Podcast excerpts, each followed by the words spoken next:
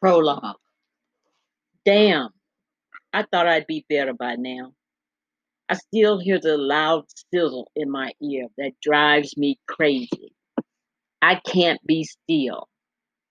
Ouch, better, that hurts. I'm pleading with her while holding my ear. You've got to stop shaking so much. I'm not trying to burn you. Your scalp is tender. I had to let that relaxer stay on long to get the kinks out. Your hair is hard to straighten since you've been wearing it nappy. Oh, I mean natural so long. I'm almost finished. If she only knew why I'm shaking so much. If she only knew why I haven't straightened my hair in such a long time. Only a few people knew about my illness, but I'm better now. It's just a damn hair thing. I can't get past that part. I wish the curling iron didn't make that noise. The sizzling sound of my hair wrapping around the hot curling iron and the white foam it makes while molding the hair into a perfect spiral curl still haunts me. It's amazing how things can sound alike, even if they're not the same. There's a big difference between a hot curling iron and a hot crack pipe, but to me, they have a lot in common. The sizzling noise the hot curling iron makes when it's curling hair that's just been sprayed with spritz is identical to the sound of cocaine burning in a crack pipe. I feel weak as I stand up from the chair and ramble through my purse looking for two $20 bills to pay them. It's not much different from paying my dealer after getting high on crack either. But it doesn't take as long. Damn, I've been in this beauty shop for almost three hours. It'll be dark soon, and I don't like being out at night. You look good with that hair sh- haircut, Mary. I wish you'd let your hair stay straight. You never get a man with that nappy hair. Let me put you down for next month. That new growth will look bad if you don't keep it straightened. Better said this as she placed her hands on her large round hips with a proud look on her face. No, Vera, I'll call you when I'm ready to come back. My scalp is so sore. I don't know if I'm ready for this. It looks nice though. Maybe I'll get a boyfriend and then it'll inspire me to come back. I smiled while saying this, knowing full well I wasn't coming back, nor did I want a boyfriend. Hell, if I need to look good to get a man, then I'd have to look that way all the time to keep him. I was just more concerned about getting out of there and getting some fresh air. I felt like vomiting. It had been six years since I smoked crack and over three years since I straightened my hair. Now I'm reliving the scene again. I wanted a new look and mostly wanted to see if the noise of the curling iron would still bother me. It did bother me. Nothing had changed.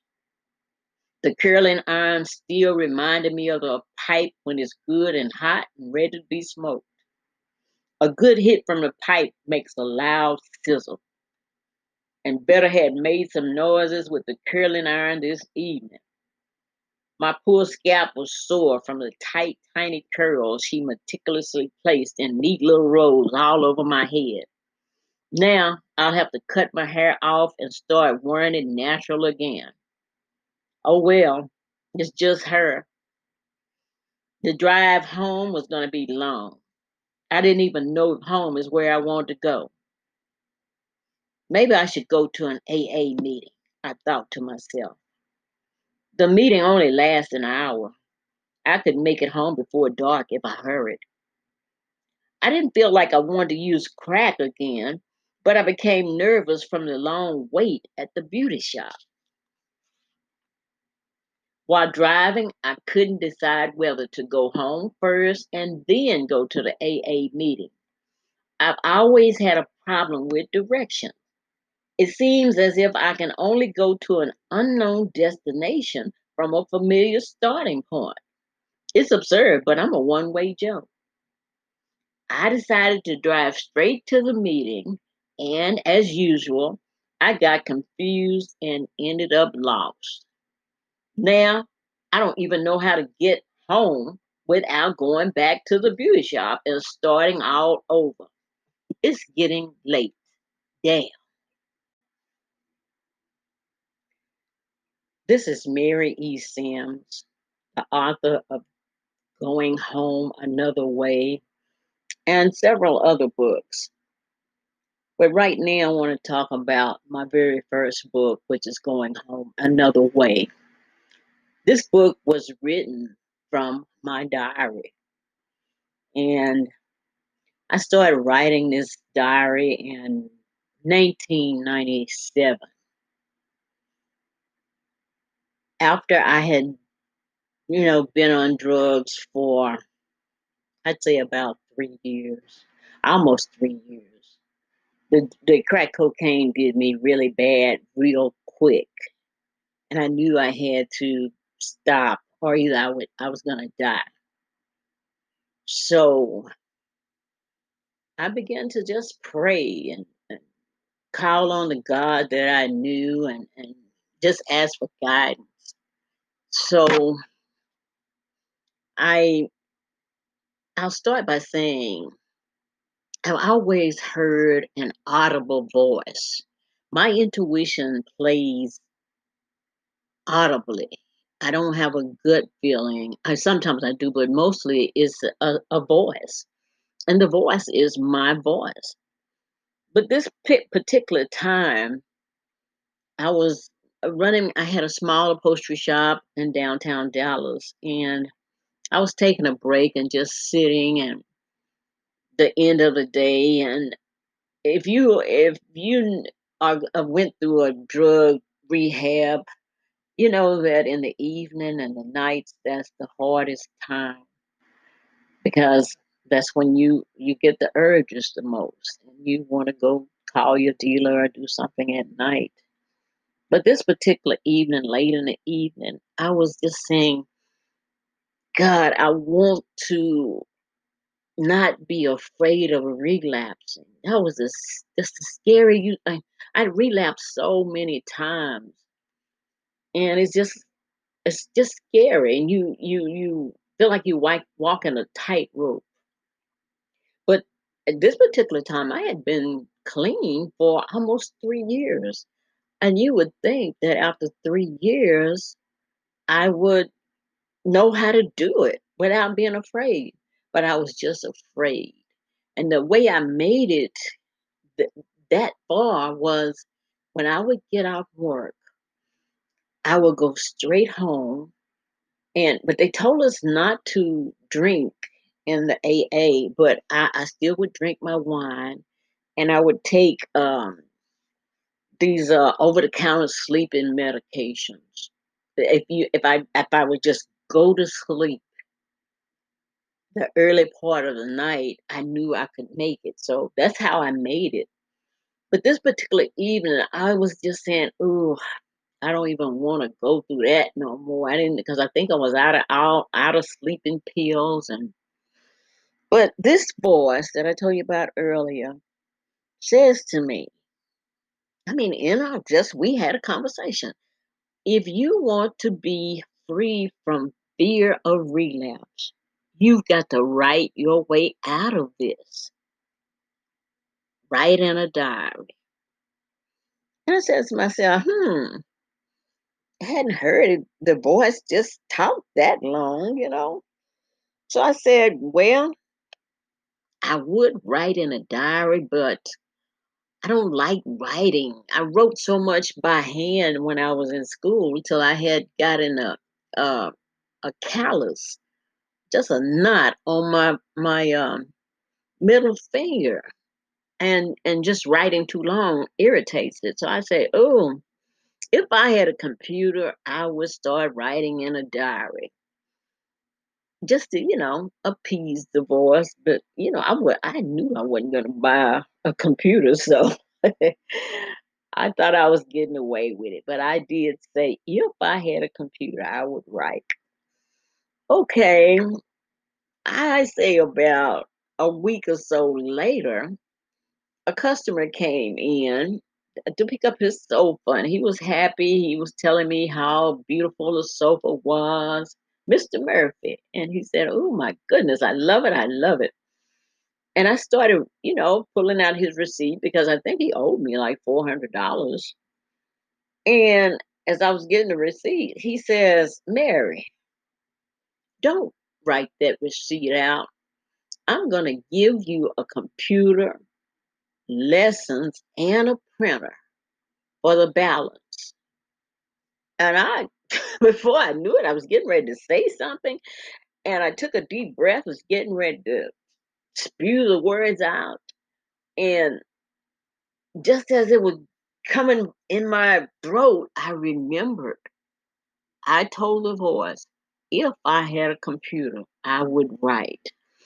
And somehow I sucked those words back down in my diaphragm and just said, okay, Mr. Murphy, that's a deal.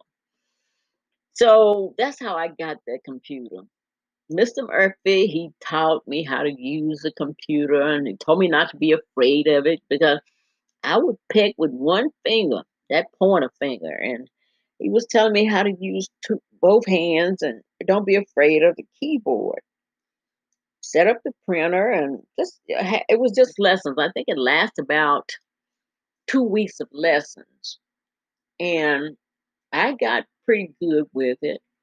And my son, he was in college. He was proud of me. He said, "Mama, you're really doing good with this." He said, "I'm going to get you another uh, uh, another computer for the shop, and you can just take this thing home, and we'll install QuickBooks so you can actually keep records of your business." I said, "What?" He said, "Yeah, because you're moving on up in the the new age and the age of information. I'll teach you everything about QuickBooks."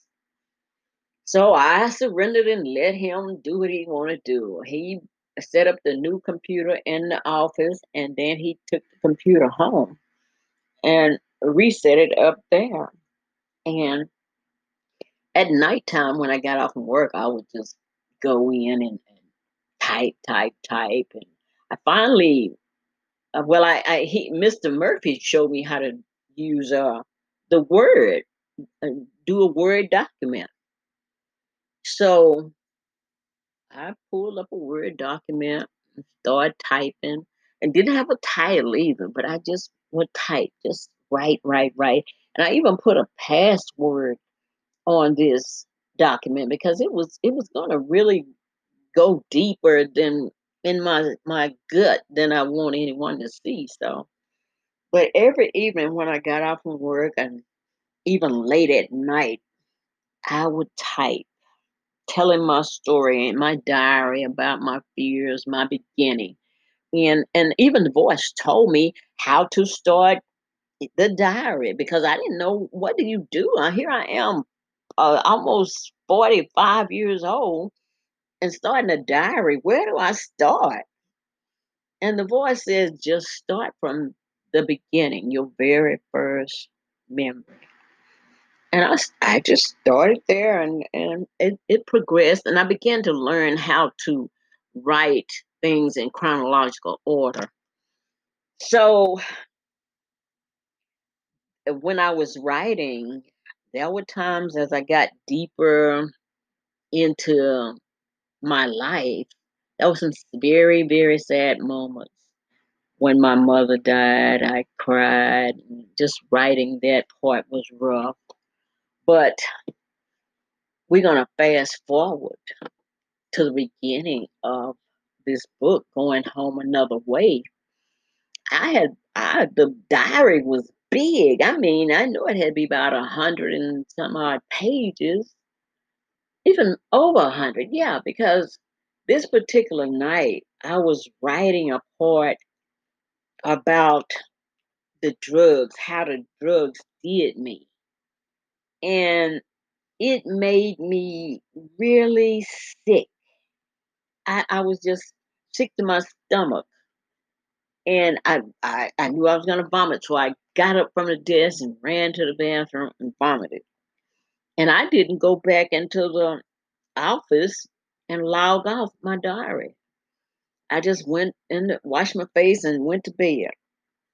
That morning when I got up, my youngest son was sitting at the computer. And when I walked in, I saw my diary on the screen. And my mouth just flew open.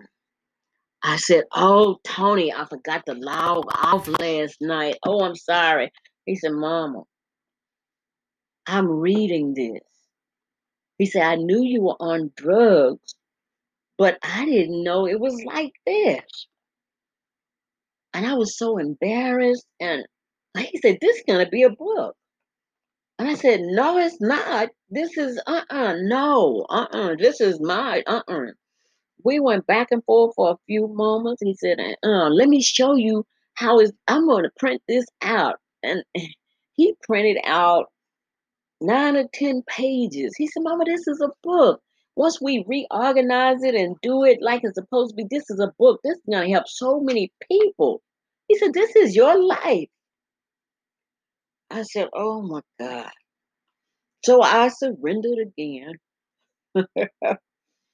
and began to, you know, do what he told me to do to make it into a book. And that's how going home another way got started, basically.